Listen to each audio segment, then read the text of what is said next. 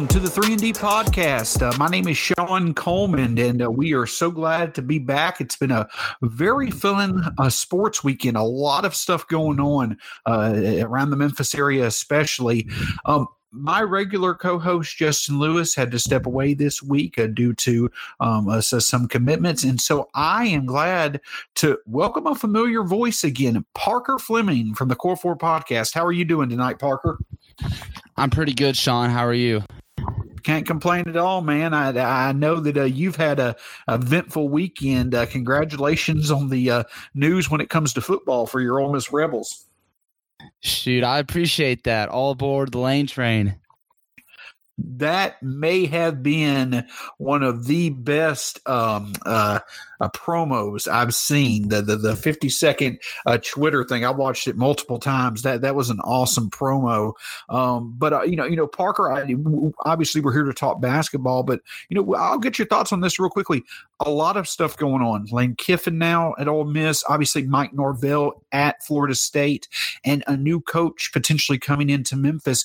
You know in general with sports we know this is a sports crazed town. What are your thoughts what are your thoughts about the comings and goings? Do you think the situation around here in terms of you know sports in general has improved because of what's going on or do you think it could take a step back?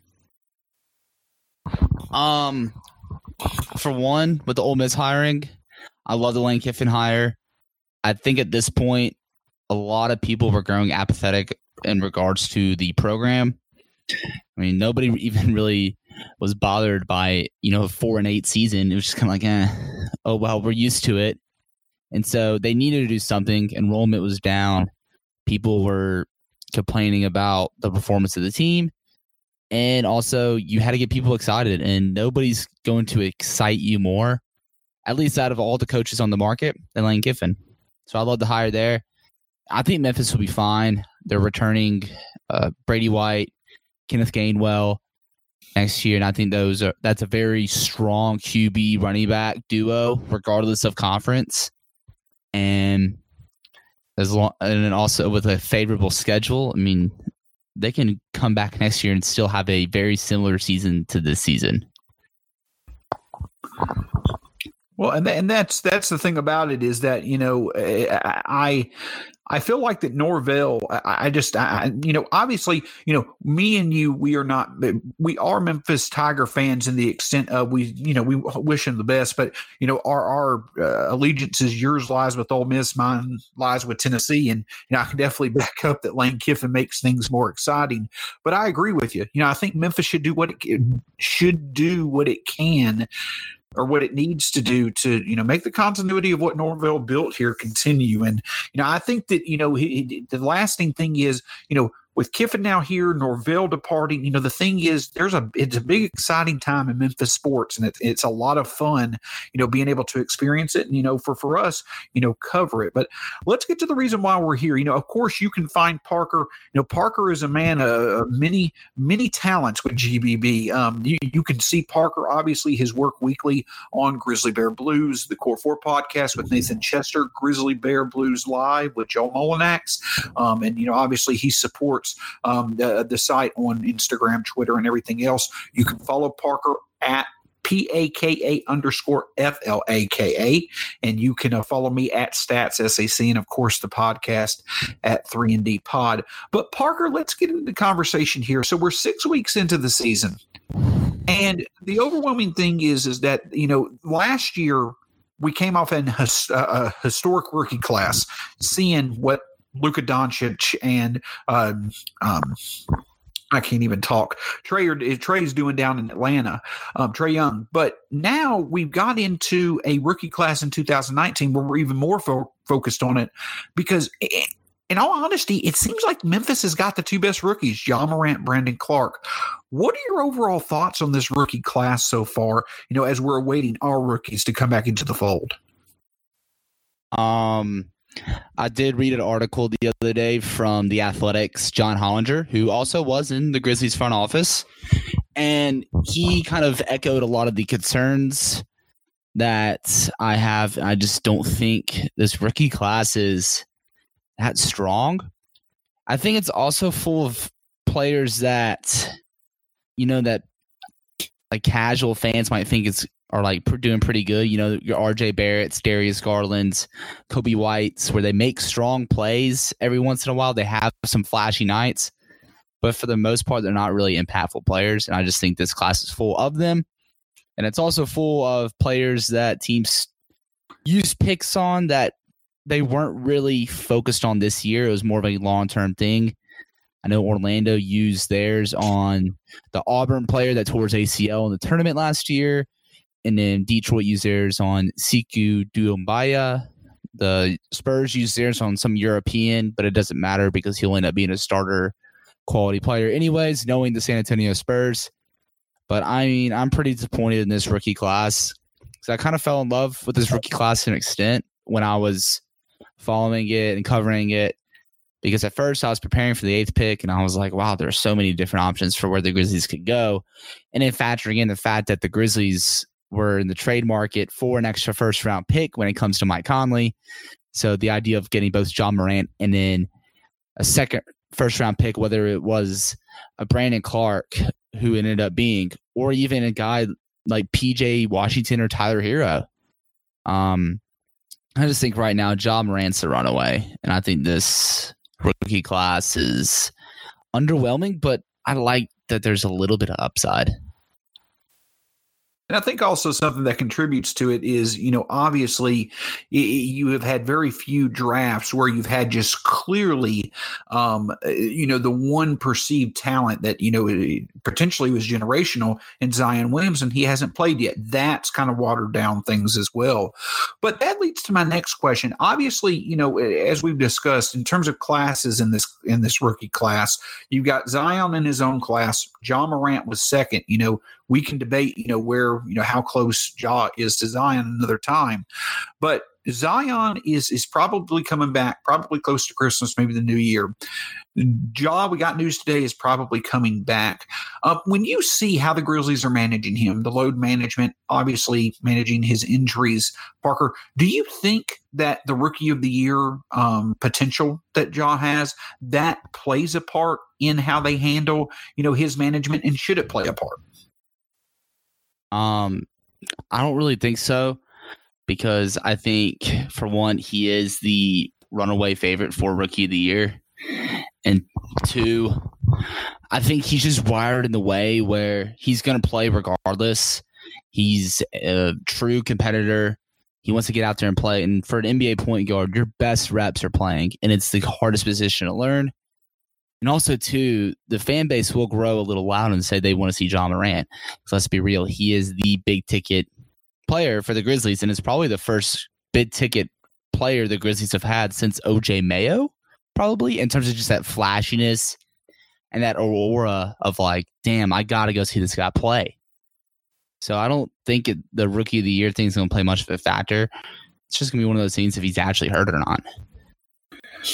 And that's the other thing about it is that, you know, when you look at Ja Morant's production, when you look at Brandon Clarke's production, you know, I I was thinking before we got on here, it was hard to think where you have had um, one team who just clearly had the best draft in the NBA in the Memphis Grizzlies. They truly did this year. Now, yeah, it comes with a, you know, within a uh, um, a weak class overall, but I do think, you know, that this class for the Grizzlies is, you know, obviously the best in franchise history.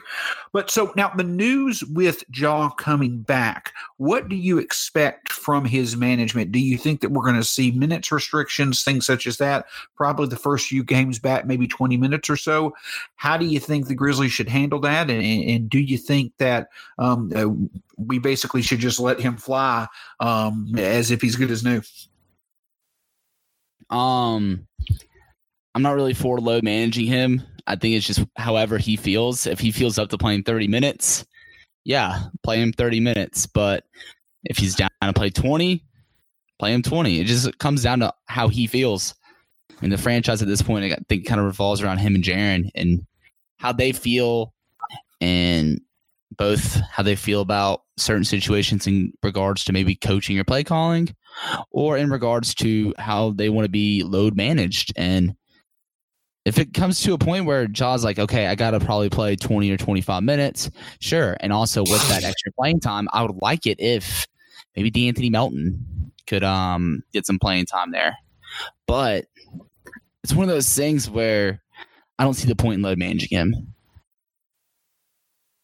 I agree completely. I mean, I, at the end of the day, I do understand that you don't want to, you know, overexert him. You don't want to burn him out, whatever, you know, phrase you want to use. But at the end of the day, he is 20 years old. And, you know, that's the thing. He's your ticket. He's what's going to give you the best chance to win playing. Let him play he knows himself enough to where he'll be honest with you about how to handle it.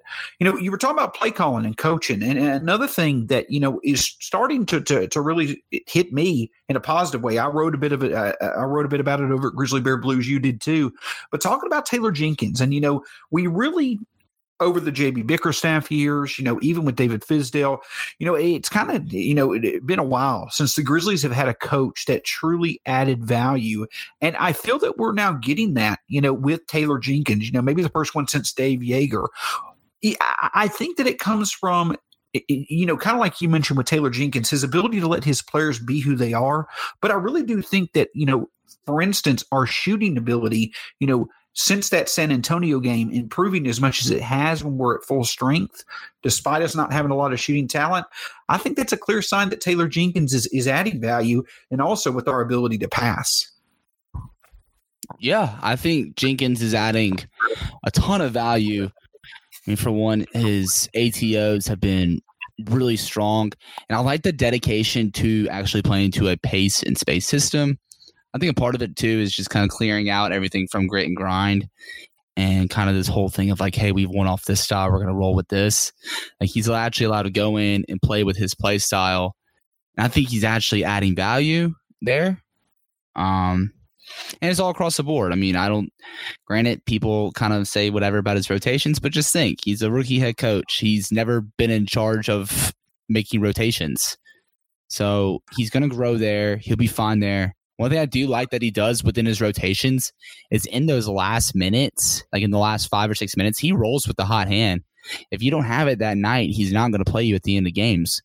I mean, against Chicago the other night, he left Dillon Brooks and Jaren Jackson Jr. on the bench because that lineup of, I want to say it was Tyus, Melton, Grayson, Solomon Hill, and actually might have been Melton, Grayson, Solomon, Jae, and Jonas. They were rolling, and like he just rolled with that instead of putting Jaren and Dillon back out there because it wasn't their night, and they were getting the game back and just like getting the game back. And granted, they didn't win, but it shows that okay, he's gonna look at the look at who's hot, and he did that a few weeks, uh, probably about a month ago against Minnesota, where he rolled with I want to say it was like Ja, Dillon, Jae, Kyle, Brandon, because Jaren Jackson Jr. was didn't have anything going that night. So I do like that kind of aspect of it. But what are you thinking in terms of like adding value? Because I did read your column; it was very good. But I just want you to elaborate more on like where you're seeing that he adds value compared to guys like Joerger and Bickerstaff and Fizdale. Well, it's the offense, and and and and naturally, you're going to get it, he's it's different from what we're used to as Grizzlies fans. So yeah, there's that value, and you also get the quantity of, of what he's implementing in the um uh, in the amount of plays. So, so your counting stats, your amount of, of points, your, your, your amount of highlight plays, things such as that, they're naturally going to go up. So, so in that aspect, you know, yeah, he he he's adding value, you know, on the surface. But in terms of taking this roster and making it better, making it more competitive than many may have thought, there are underlying statistics that show he is doing that too. In the article I put in there, the San Antonio game was the turning point between when we were fully healthy between San Antonio, the San Antonio game on November 11th, and uh, Mike Conley's second um, time back to the forum on the 29th, the Grizzlies were second in the NBA in three point shooting. who would have thought that was possible, um, you know, coming into the season? But yet there they are.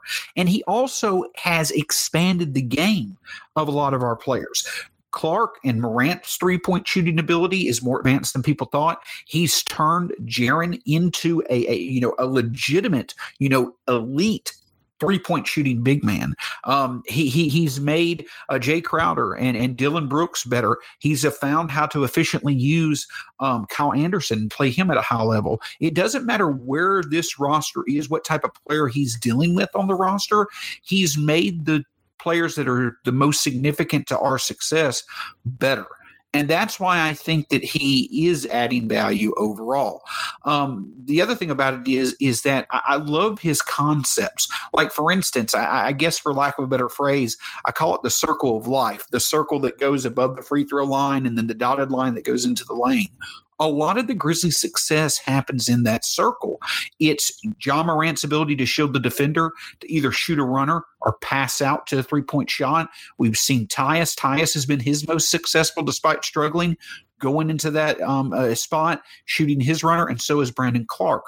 So he's implementing strategies and, and schemes that different lineups can be successful with. It's no matter if it's our, you know, mix of a second and third unit or if it's our starters, he's having success. So it's not just that he's made the starters better, he's made the roster up and down more competitive. And I think that it's showing we not only are playing better, but we're improving. And I think that we are playing at a level that is higher than, you know, the individual talent levels that are on the roster. Does that make sense? Do, do, do you feel, Parker, that when it comes to adding value, that's what you're looking for? You want to both see a coach that can expand the games of the players individually while also um, increasing the ceiling uh, of the team overall?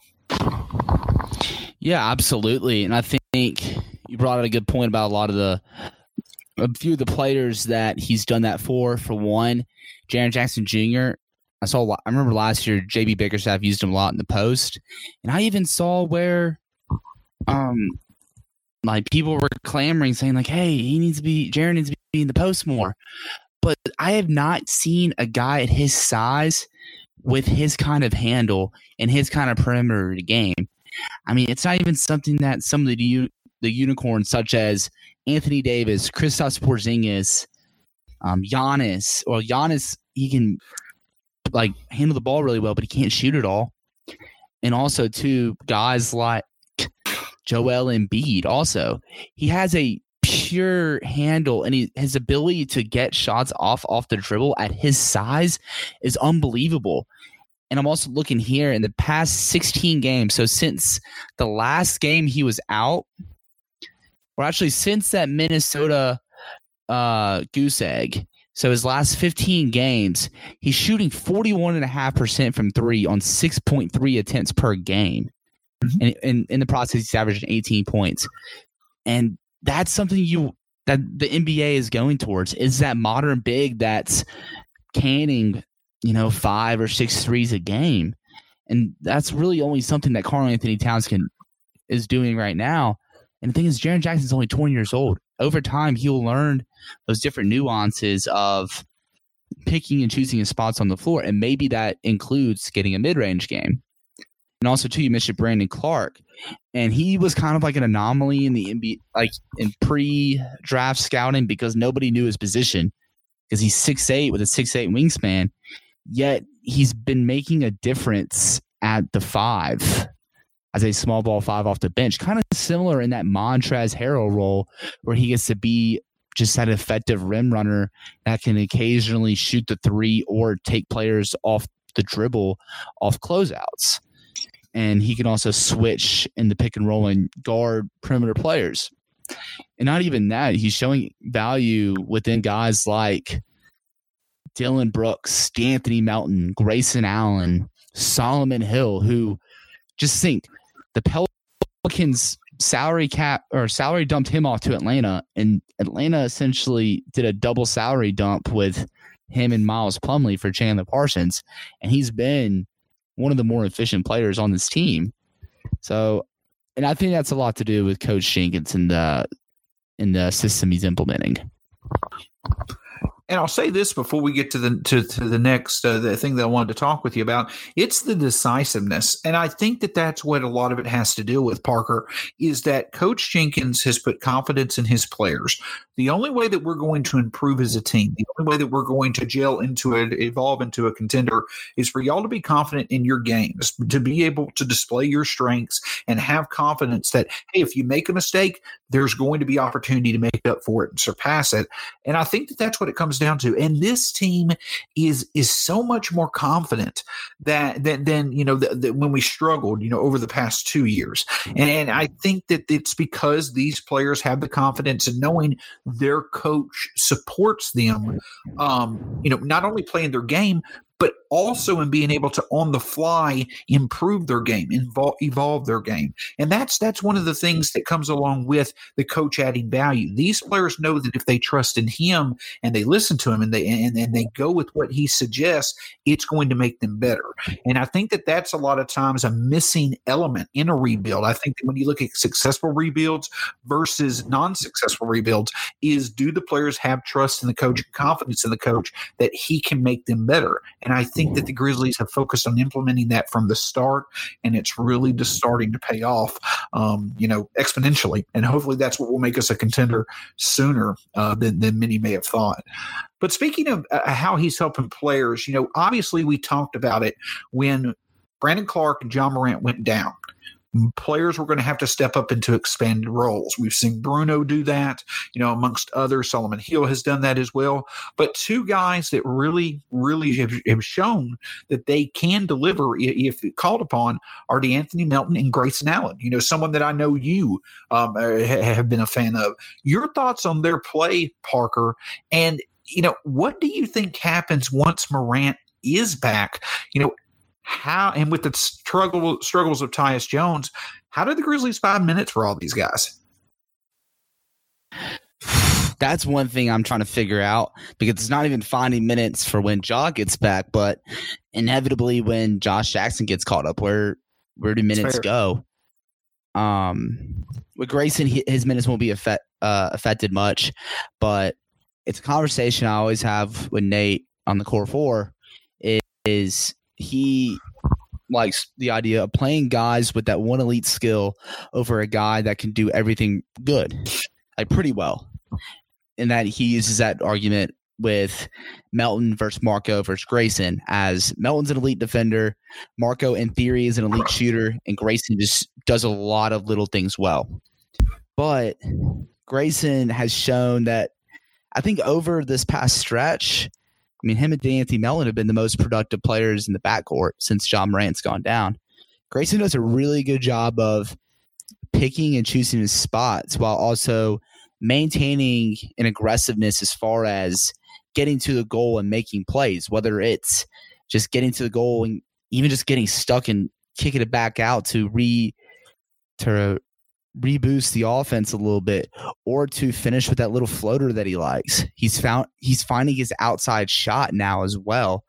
He's shooting around 40% in the past 4 games from 3. He also does a really good job just making energy plays, you know, just whether it's tapping out a loose ball or grab grabbing rebounds or running out in transition so that players can hit him for fast break layups. I mean, he's adding value there, and I don't see why you put him on the bench at this point. And same thing with De'Anthony Melton. He does everything well. He's a pest defensively. His scoring's a lot further along than I anticipated. Um, he's an extraordinary rebounder for a guard. And that's where it gets tough because you had this guy, De'Anthony Melton, that could be a part of the Grizzlies' future and like real, realistically be a part of the Grizzlies' future. As well with with Allen as well. But Melton is in a different spot because he's actually playing against somewhat of a veteran. I mean, Tyus Jones is still 24, 25 years old, but he's been in the league four or five years. But right now, De'Anthony Melton is playing better. But there's still value in Tyus where he's gonna push the tempo. He's gonna find he's gonna find touches for the guys that need it on the court with him but he's just not shooting or scoring well, and that that kind of stuff's magnified over the stuff he does well.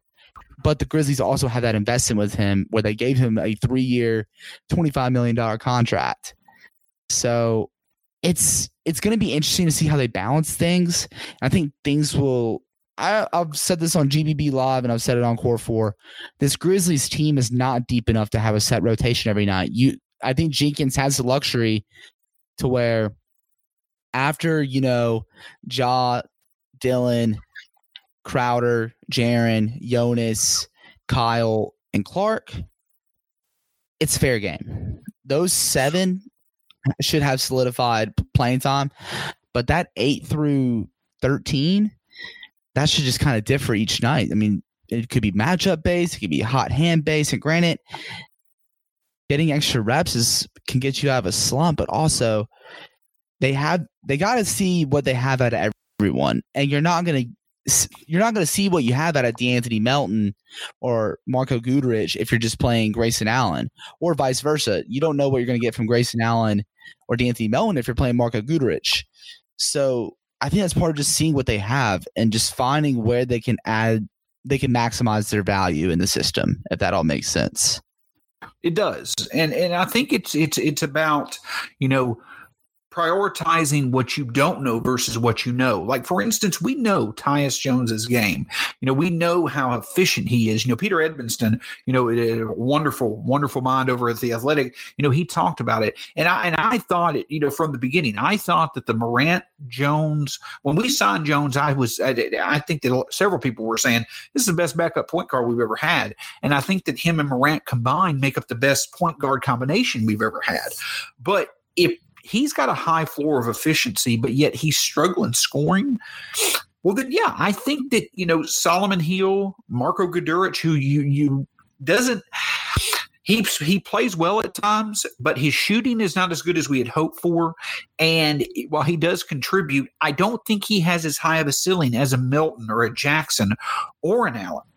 And so I think that Hill, Jones, and Guduric are three guys who, yeah, you don't sit here and have a set minute for them every single night, but I think you do put a priority on developing Jackson, Melton, um, and Allen over those Guduric, Hill, and Jones because you know you kind of know what you have in those guys. I know Guduric, you don't you don't really know, but you kind of have an idea that that you know he is looked at as a shooter. But I think that the ceiling and the potential of Jackson, Melton, and Allen, I think that's that you know that takes precedent. And i also think that one thing that allen really could you know solve for the grizzlies eventually a lot of people see dillon brooks as that sixth man off the bench but you know if allen can provide the same type of scoring impact that clarke can he probably won't. But if he can get eight to ten points a night for instance if between clarke and allen we could get 20 points a night that's an, an, absolutely awesome asset to have.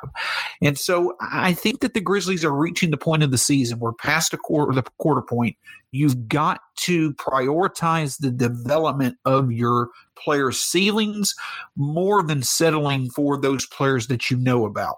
So, yes, while Tyus does bring value as a leader and as a stabilizer, playing Melton, some of his minutes, I think, really can help things out. Um, Parker, when it comes to Melton, I don't know if this is the best comparison, but does his game not remind you a bit of Delon Wright? Um, I think his game reminds me more of uh, Avery Bradley, maybe, maybe okay. a com- combination of the two. I think okay. his defense is very reminiscent of Avery Bradley, but I like how his I think his offense game is kind of similar to Delon Wright in a sense. He just kind of does everything on the floor as far as rebounding, passing the basketball, scoring the basketball. I do his shot reminds me a lot of his actual mechanics remind me a lot of Avery Bradley. And I did really like this quote that he said in um, a piece that I read from Anthony Sane over at Sports Illustrated. Go over and check out Grizz, the Grizz Maven if you if you haven't yet. But he had a chance to talk to De'Anthony Melton, and he asked him about that comparison to Avery Bradley. And he just said, "I'm trying to be my own player. I'm just trying to be the best version of De'Anthony I could be." I don't have that in front of me, but it said something like that, and I thought that was really cool. So, to answer your question in a shorter sense, yes. um, I listened to um, a, a, podcast. You know, um, it was basically a departing podcast, an exit podcast, I guess you could say, with some Suns guys with Melton as he was heading to the Grizzlies after the trade with Jevon Carter, and he seems like a guy who's sure of himself, and that's a, that's that again is something to you know uh, put value in when you have a game that you know is not necessarily confined to oh he's a scorer he's a he's a you know great assist guy. You know when you're a do it all type guy with Melton you know that confidence in knowing that you can play your game and play it well to the point that you can be a significant asset I think that's what separates him and you know makes it to where his future is something to invest in.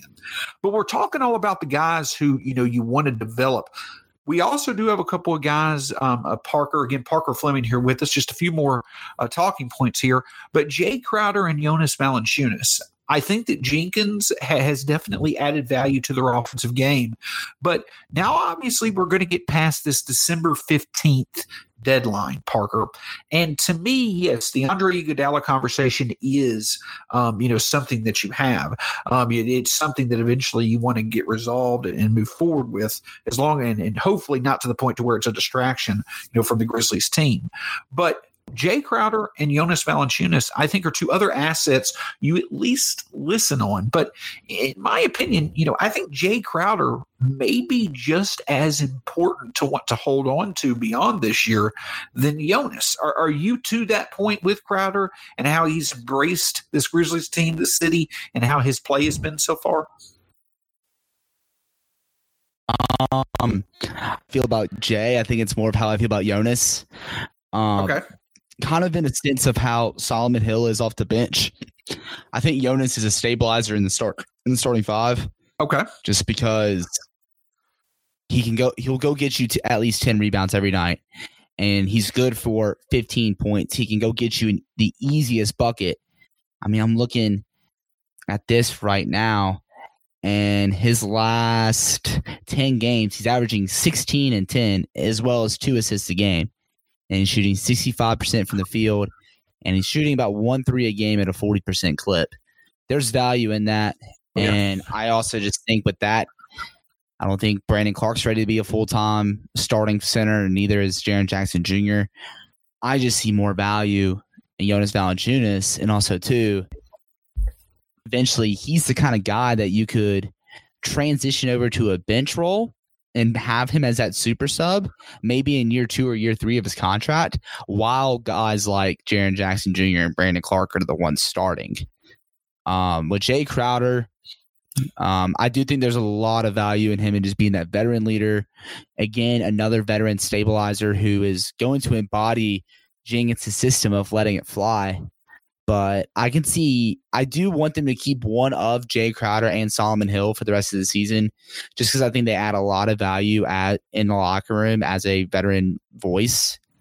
Um, but I think one of them will get moved, not just because of um, their expiring contracts and contenders wanting them, but I do think they will want to see if they can shore up some minutes towards the end of the season and see what they have out of guys like Marko Guduric and Josh Jackson, two guys that two guys that both play that three and four that could play that three and four role going forward. Because it could also make a difference in roster crunching for next season and seeing if those are one or two players that they want on this roster next season and potentially beyond that. And, and I agree with you. Uh, now I, I see more of the value in Jonas than I did in the past. You know, in, in March of last year, when him and Conley were playing so well, we were more competitive than we had been in two years. I put it took it with a little bit of grain of salt. You know, just saying that you know this is a guy who just is dominating opportunity on a bad team. But the thing about it is, is that Jonas in one person um, takes care of a few areas of concern that are future core you you could see you know them having weaknesses in and that's rebounding and you know work around the rim. Well jonas being there he takes care of the rebounding. He gives you a post presence that you can add a wrinkle to your offensive playbook. And he also is a rim protector you know on defense that allows for you to extend out you know Jaren and Brandon. Now, I believe that, you know, it is important to look at, you know, as good as he is on offense, how much is he giving that back on defense? But again, Jenkins is smart enough to be able to use that. And if you do get Jonas back in a bench role, I do think that you can manage that even more. But I do agree. I, I think Jonas has a place on this team for the future. You see a lot of these bigs off the benches who just, you know, they add so much value in those second units. And if you can get Jonas shot opportunities, not to mention the fact he's the best free throw shooter on the team. He is a remarkable free throw shooter. If you can continue getting him looks and get him to the free throw line, I think it can add a lot of value as, as a consistent source of offense. You know, obviously that the Grizzlies are, you know, in need of, you know, now more than ever as they're continuing to improve their core. Parker, one last thing I wanted to ask. We've talked about Jaren Jackson, and you wrote an article. It seems like since you ever wrote that article about instant gratification, Jaren now is delivering. Obviously, his offensive game has expanded. He's a better shooter than a lot of us thought. We think that when it comes to an his inside game, you know, utilizing it effectively, you know, makes sense as well. But his defense, the, the, the part of his game where we thought that he had the highest ceiling, you know, to me, it, I don't necessarily want to say he's taken a step back.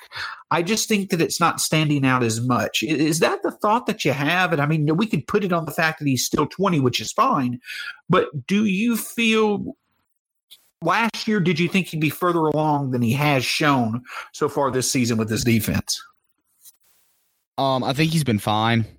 Um, I mean, I mean, I'm looking at the numbers, and he has taken a step back in defensive rating, possessions, steals per 100 possessions, defensive uh, box plus minus. He's actually a negative in that, whereas he was a positive in it last year. Um, so yes, he has regressed as a defender. Um, I'm not too concerned about it, to be honest. Um, I think he gets himself. I mean, the foul trouble is a big hindrance, and I think over time he'll learn the nuances and tricks of not picking up fouls while sneakily playing good defense, and it will come. Um, he's also an entirely new system, and I think also he can use a little bit more help on the perimeter and finding good defenders on the perimeter. I'm not too worried about it. I, I like the advancements he's made offensively because as of right now, that's where the Grizzlies are going to need him the most going forward is offense. The defense will come along, but let's just have him round out his offensive game and kind of give Jenkins a vision of how he wants to use Jaren as an offensive weapon. And that's the thing that I think that, you know, you kind of keep in mind is that, you know, everybody wants to see Jackson Jr., you know, instead of you know he has all this potential but they want to see the production you know especially with how much trae and luka are producing. You know i think that jackson probably has the third highest ceiling of last year's draft class. You know people want to see you know flashes of him being on that level and it's just harder to do as a big especially as a big who still is developing his game and has the defensive upside that Jaren does. So it'll be interesting to see you know how that continues. But i agree at the end of the day not really, you know, mentioning these things because you know I'm concerned or you know things such as that. You know, people shouldn't be concerned. It's just that you know we'd like to see him you know succeed, and a lot of times the consistency is the main thing that needs to catch up, and that does with age. Parker, as we wrap up this edition of the 3 and D podcast, you know, obviously we're coming to the end of the calendar year. Joe Mullinax typically has his call him at Christmas uh, mantra that he goes with uh, just to kind of you know, really see the true identity of this team. Uh, what is the one thing as far as this team goes between now and Christmas, basically for the month of December? What's the one area where you really want to see this team take the next step? Is it defense? Is it consistency with shooting, um, rotations? What's the one thing that you really would like to see that you know you would consider a step in improving, you know, where the team currently is? Um, Josh Jackson. Fair enough. That's, Fair enough. That's really it. I mean, jo- seeing if I want to see how far along they are with the Josh Jackson hustle assignment, but also too, I'd like to see more of an effort to get the Anthony Melton minutes when Ja Morant is in the lineup. That's those are the two really things that I would love to see between now and Christmas. And that just goes back to the point that we had made earlier about, you know, putting the focus on the development of those young players. You know, you know that your core is going to contain Clarke, Valanciunas, Jackson Jr., and Morant. Who's going to be added to that? I think there are a couple of players who really could be a part of the future. You need to give them every chance possible to make that happen. And in all honesty, I don't think any of them have as high as a ceiling um, as Josh Jackson.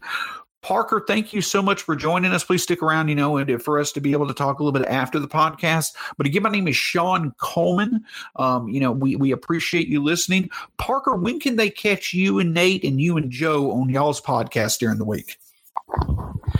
Absolutely. You can catch the core four really any day of the week. You never know when we're going to come on. and you can catch Joe and I on GBB Live this Tuesday night, more than likely. Gotcha, gotcha. Um, definitely fun listening in. I know y'all had a great con- conversation with Anthony Sane. You know that's the thing about GBB Live; it's always an opportunity, you know, with Joe and Parker to probably get a voice in there. You know who that you know, and just you know with the knowledge that Joe and Parker have with their guests, it's always a good product. And of course, um, Nate and Parker deliver some of the best Grizzlies content out there on the Core Four. For Parker Fleming, my name is Sean Coleman. Thanks so much for joining us on the Three and D podcast. You can catch us where Grizzly Bear Blues podcast podcasts are typically available. We thank you so much, and we'll see you next week here on the 3D podcast.